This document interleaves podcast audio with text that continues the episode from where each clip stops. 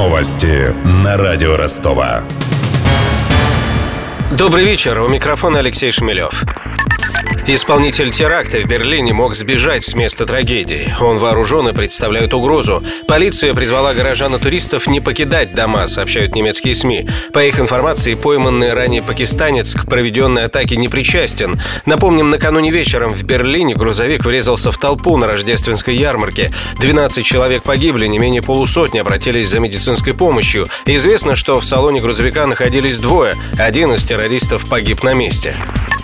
Теракт в Берлине по времени совпал с убийством российского посла в Анкаре. шестидесятидвухлетнего Андрея Карлова застрелил молодой исламист, когда дипломат открывал фотовыставку «Россия глазами турок» в галерее современного искусства. Нападавшего практически сразу ликвидировали. Выяснилось, что это бывший сотрудник турецкой полиции. МИД России объявил произошедшее терактом. Спецслужбы обеих стран договорились о совместном расследовании его обстоятельств. Наша служба и опасна, и трудна, и на первый взгляд как будто не видна.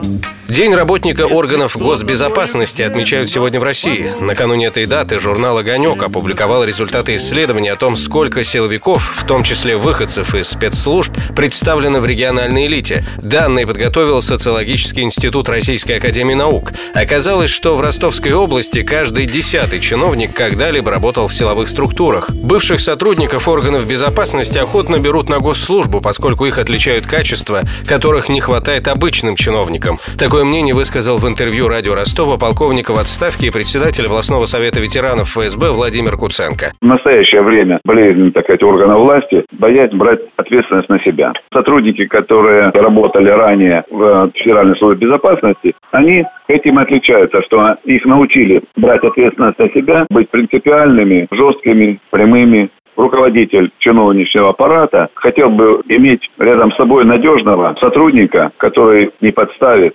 Также наш собеседник отметил, что у россиян традиционно к спецслужбам выше доверия, чем к другим органам исполнительной власти. Это подтвердил и наш экспресс-опрос на улицах Ростова. Ну, потому что предупреждают все, что должно было произойти. Потому что у нас спокойно и хорошо в городе. Ой, у них такой порядок, и все очень положено как надо. И в то же время спокойно шагаем по улицам.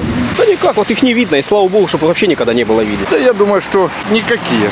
Судя по тому, как улетают из страны бабки туда потоком, ага. Она вообще не работает или работает на прикрытие этих бандитов. Видимо, они так хорошо работают, что мы о них ничего не знаем.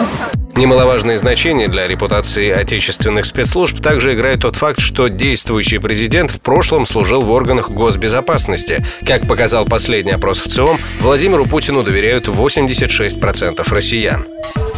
Про деньги. Официальный курс евро к рублю на среду упал на сорок семь копеек и составляет шестьдесят четыре рубля двадцать копеек. Курс доллара остался на прежнем уровне и равен шестьдесят одному рублю восьмидесяти копейкам.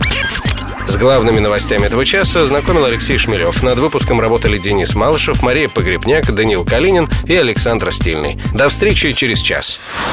Новости на радио Ростова.